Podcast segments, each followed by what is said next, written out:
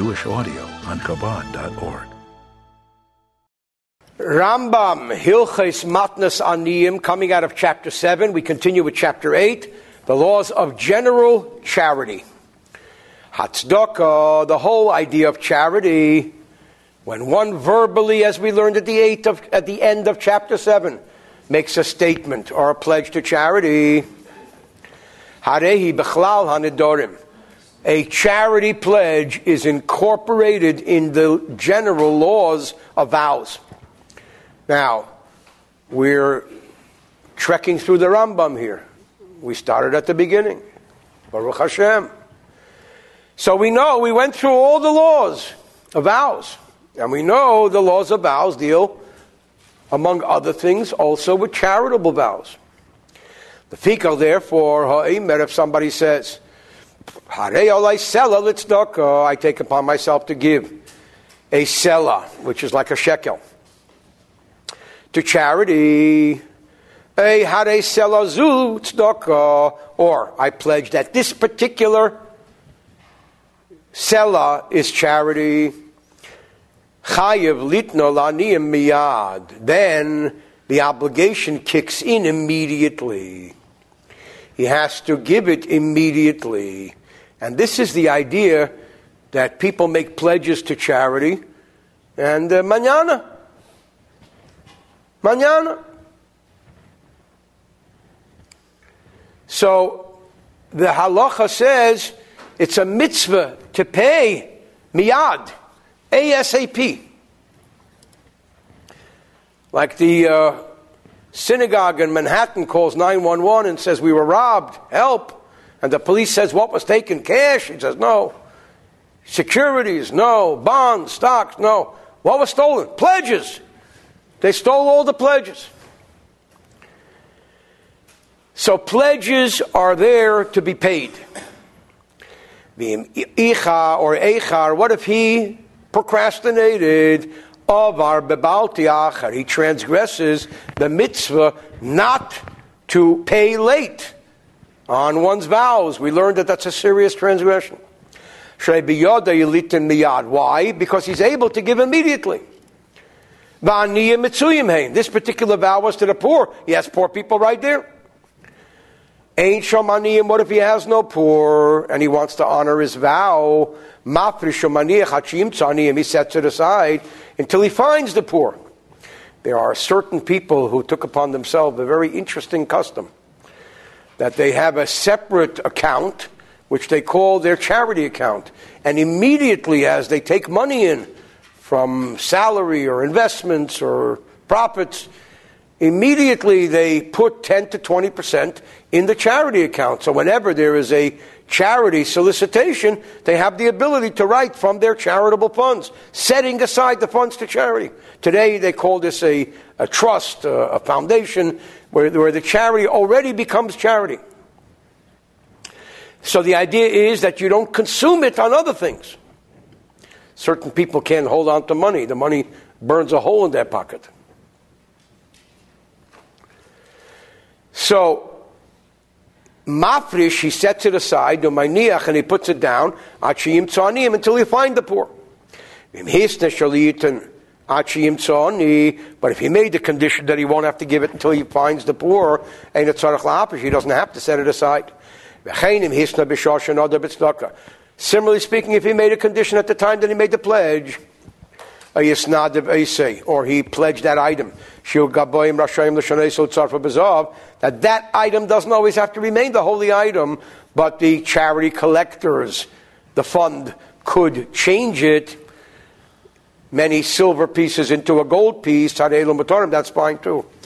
And I want to just point out that today, basically a dollar is a dollar, and a hundred dollars is a hundred dollars, and a thousand is a thousand, and ten thousand is ten thousand, and a hundred thousand is a hundred thousand.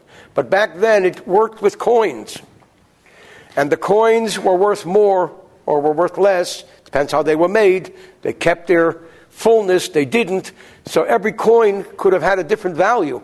So it has to be conditional that you can change, exchange currency for currency.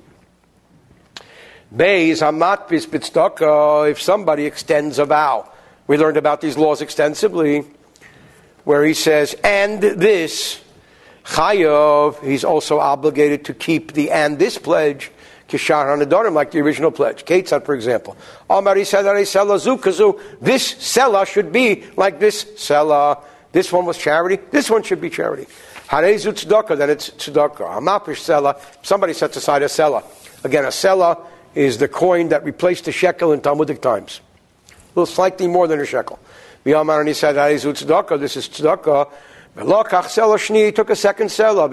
He said, V'zu, and this one, Hareshni, it's Tzedakah, the second one is also, even though he didn't say, and this one shall be charity. He said, and this one, and we understand the context is charity. What if somebody makes a pledge, I'm going to give charity? But he has no idea how much. You know, he pledged charity. Something was going on in his life. He made a pledge for charity, but he doesn't know how much. How does he fulfill that pledge? So Yitin, he should keep giving. Until he's given so much, where he says, Wait a minute, I didn't mean this. Oh, now you've given enough. Dalid. One who says, both one who says, this selah is charity. Or somebody says, Selah l'tzedakah, I take upon myself to give a selah to charity. And he set it aside. If he wants to change the selah for another selah, no problem. But once it reached the communal collector's hands, also the shanese, he may not change it. If the gabayim wanted to change and exchange it for different currencies, they're not allowed. Again, I explained earlier, every coin had its value. If there are no poor at the moment, they can combine it to others, but they can't exchange it. They can exchange the coins with other people, but not themselves, because we're afraid they're going to benefit themselves at the cost of the charity. Hey, what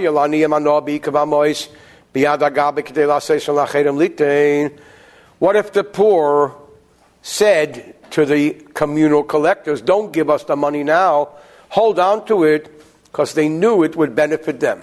Because the longer the communal collectors had their money, the more engaged they were in the campaign. Once they paid out the money, the campaign is over and they go on to the next campaign. So the poor, the poor people said, hold on to the money a little longer. That's the way the commentators explain this. In that case, that communal collector, mutter, is permissible to even borrow those funds and to repay it. Because charity funds are not like sacred funds of the Beis Hamikdash, where there can't be a benefit. As long as the community entrusts them to do it, that is permissible by halacha. Mishis Nadib Menorah. What if somebody pledges a menorah, a ner or a candle, the Beis HaKnesset to the synagogue? Also the Shanaisa, then one may not exchange it and say, you know what, I found another one. If he pledged this menorah, you give this menorah. But if it's going to benefit a mitzvah, then he may change it. Even though the owner's name still is connected to, and everybody will know that this was the item that was pledged. But if the name was forgotten, then it's permissible to exchange it even for a permissible event. When does this apply? When the donor was a Jew. So when the donor was a Jew, it's not going to create a problem. But if the donor was a non-Jew, or some will say even an idolater, also the Shanaisa feel the Dvar Mitzvah, and they gave a particular menorah, and they gave a particular item, then you're going to go exchange it. The rumor will go out, look at the Jews, I gave something and they changed it. They stole it. So, also the Shanaisa, it's forbidden to change it, afilu dvar mitzvah, even for a good reason. Until that item will never be recognized as that person's item. Because we don't want bad stuff to go around about the Jewish community. Perhaps the idolater or the Gentile will say,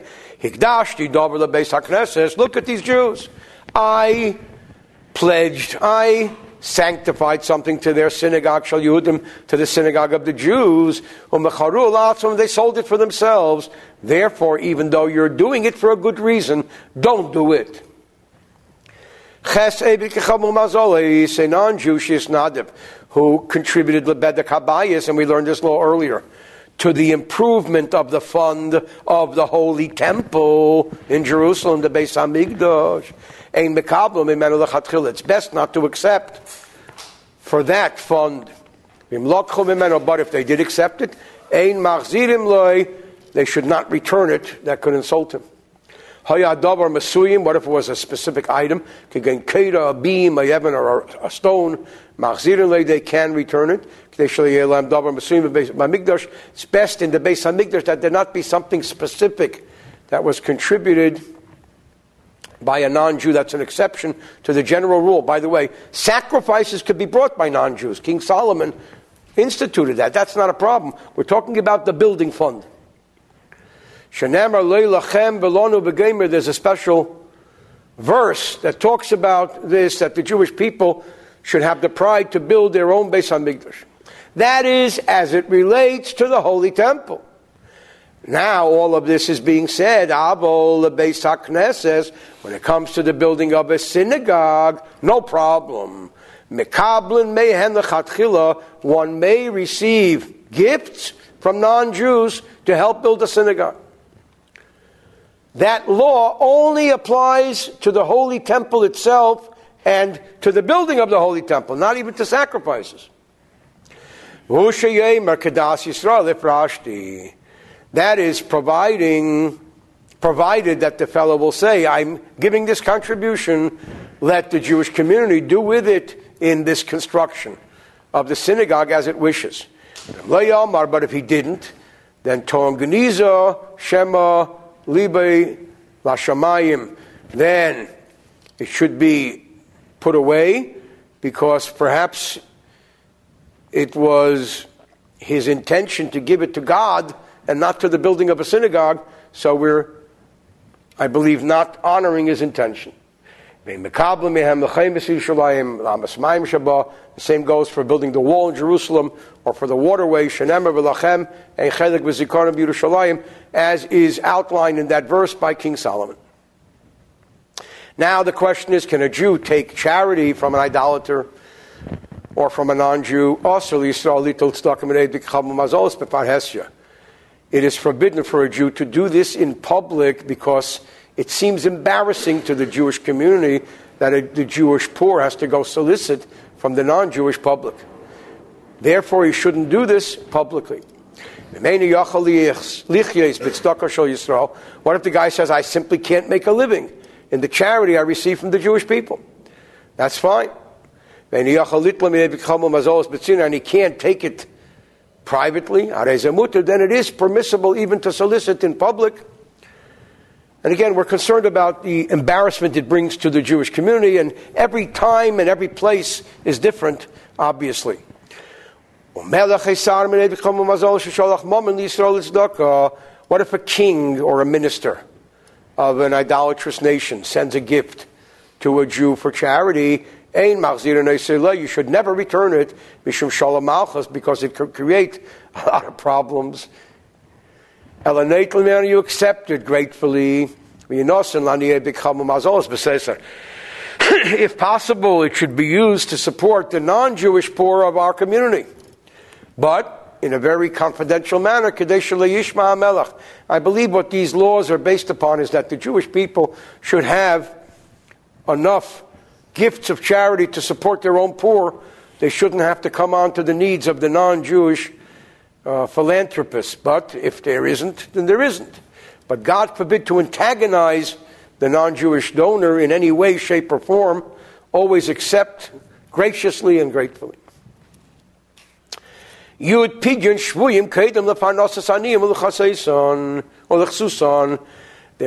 mitzvah that is probably up there above most other mitzvahs, and that is redemption of captives. There was a time when people would go into the Jewish community and kidnap people and take them as captives. Tragically, they do it today in Israel with soldiers and other situations. Why? Because the non-Jew knows that every individual is precious to the Jewish community. And they know they're going to come and redeem him. But this could create a problem.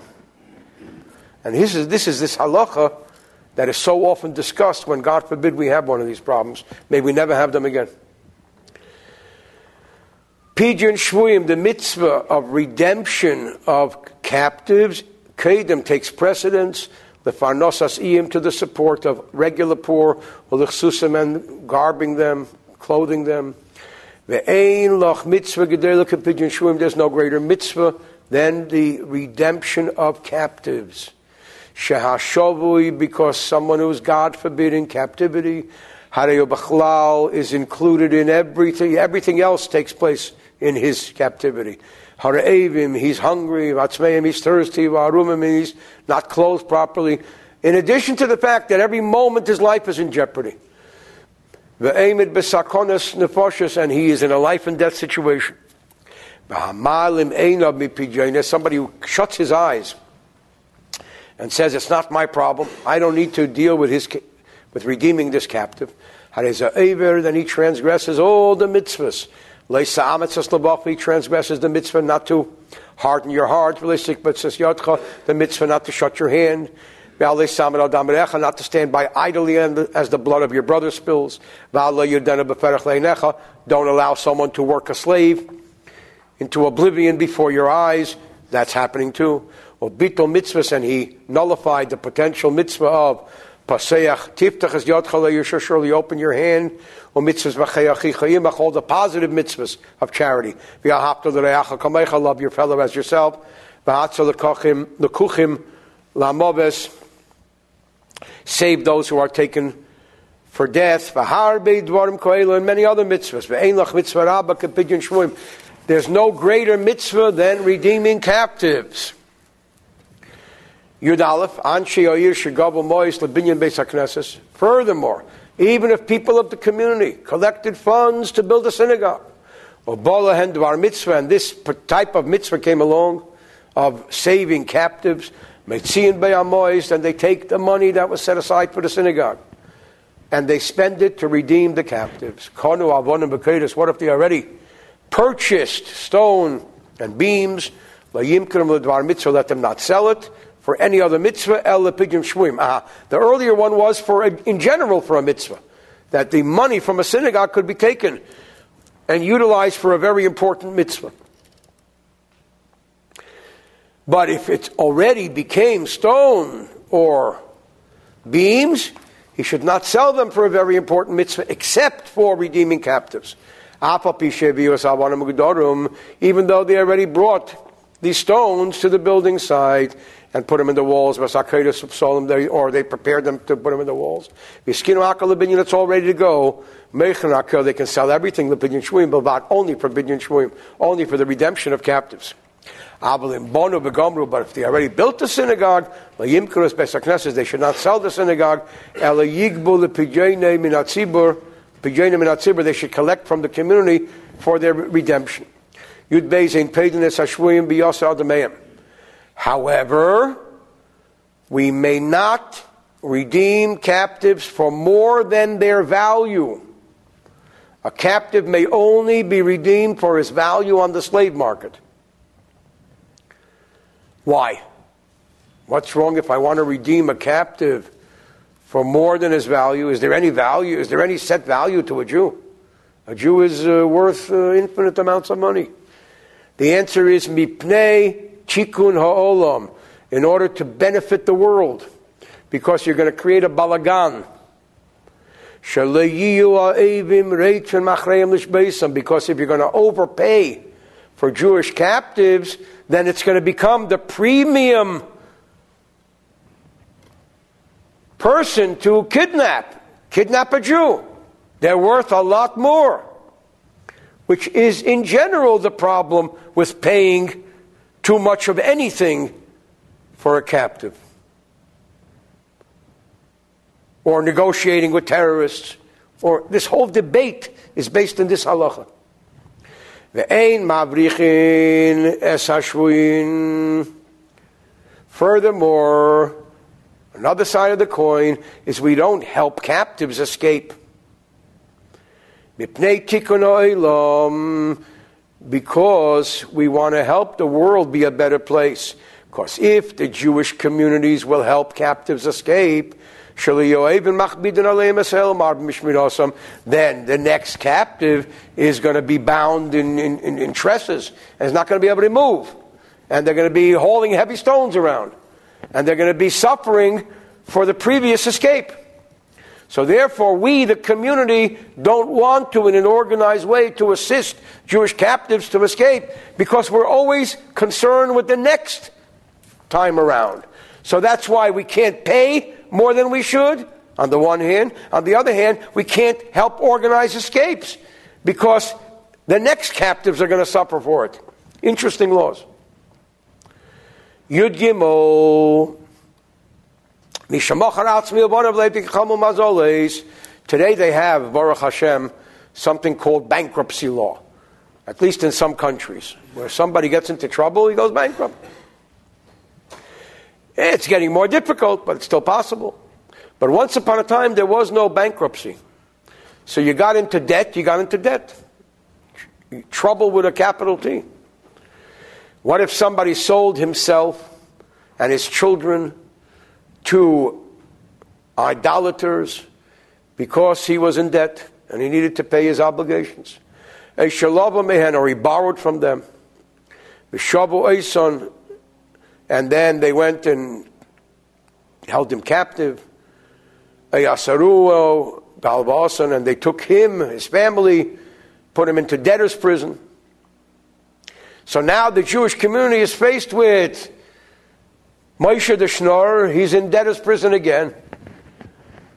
He blew all his money, went on a Vegas, on a Vegas junket, blew all his money, borrowed money from loan sharks, and he's in debtor's prison. Now we have to go collect money and, and, and bail him out.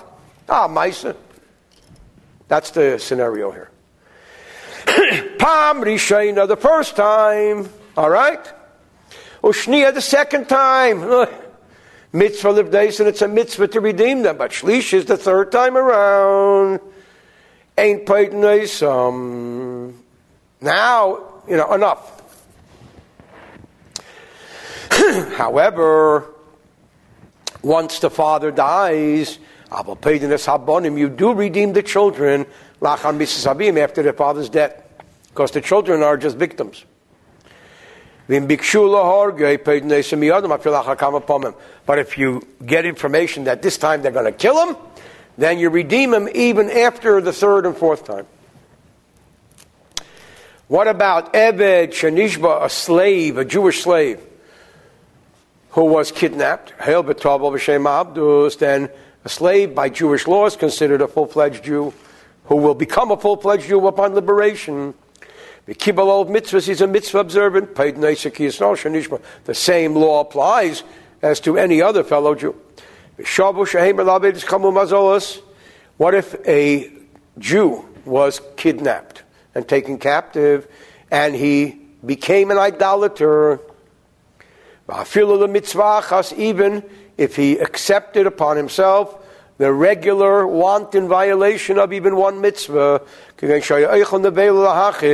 where he wantonly and intentionally paraded around eating non-kosher food, in a time when the Jewish community would look at that askance.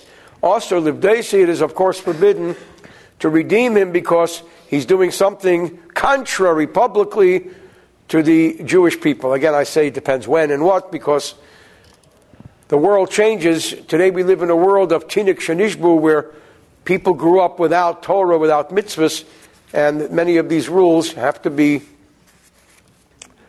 applied according to the culture of the time. Tesvav, who takes priority? If there's a woman who is in captivity and a man in captivity, who should be redeemed first? Ha'isha kedemes la'ish. A woman should be redeemed first before a man. I'm sorry, a woman comes before a man, lahachil, to give her food, lachasesh, and to give her clothing, lahetzim beis hashebi, and to redeem her from captivity. So that the answer is clearly a woman takes priority. Why is that?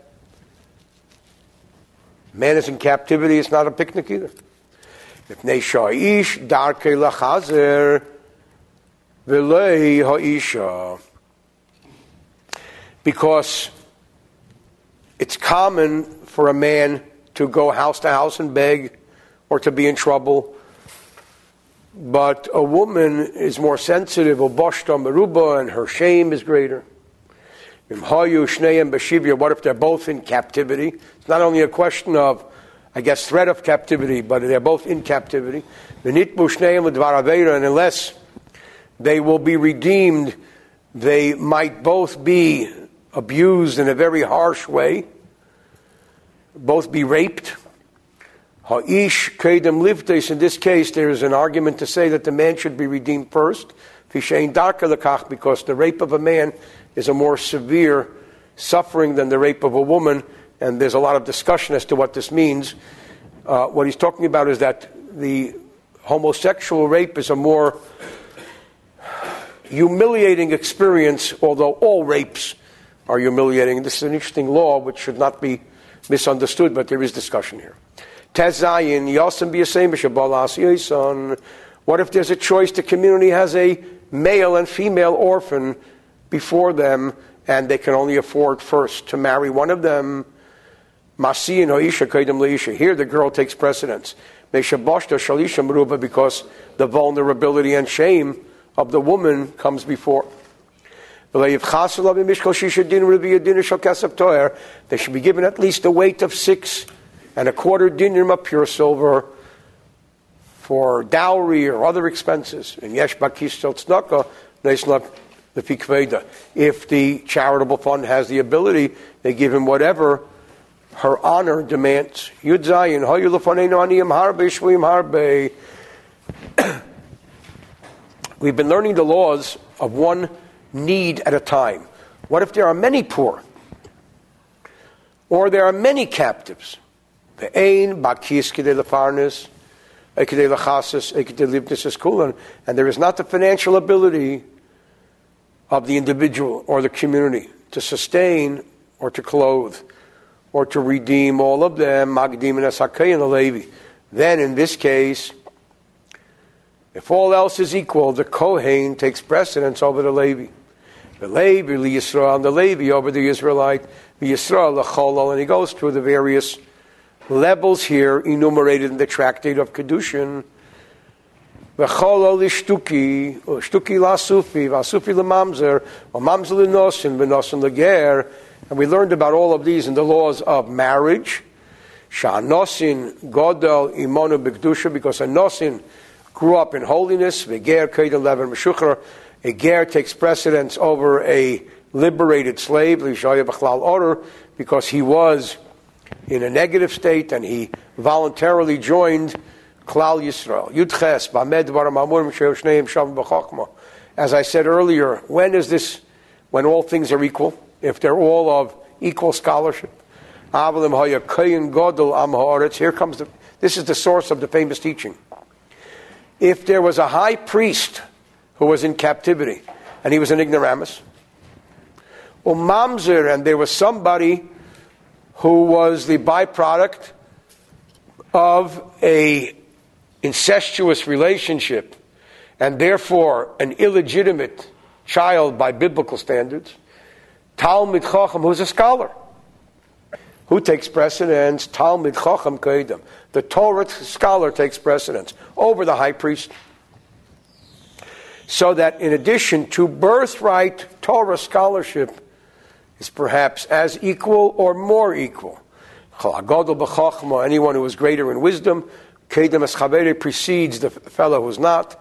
If one of them was his teacher, or his father, even though there are others greater in wisdom, Rabbi, his own teacher, Ayav, his own father, Shu Talmid Chacham, who was a scholar, Kedem would take precedence, Lozet, to this one, Shu Gadol Mehem B'Chachma, was greater than his father or his teacher in wisdom. End of chapter eight.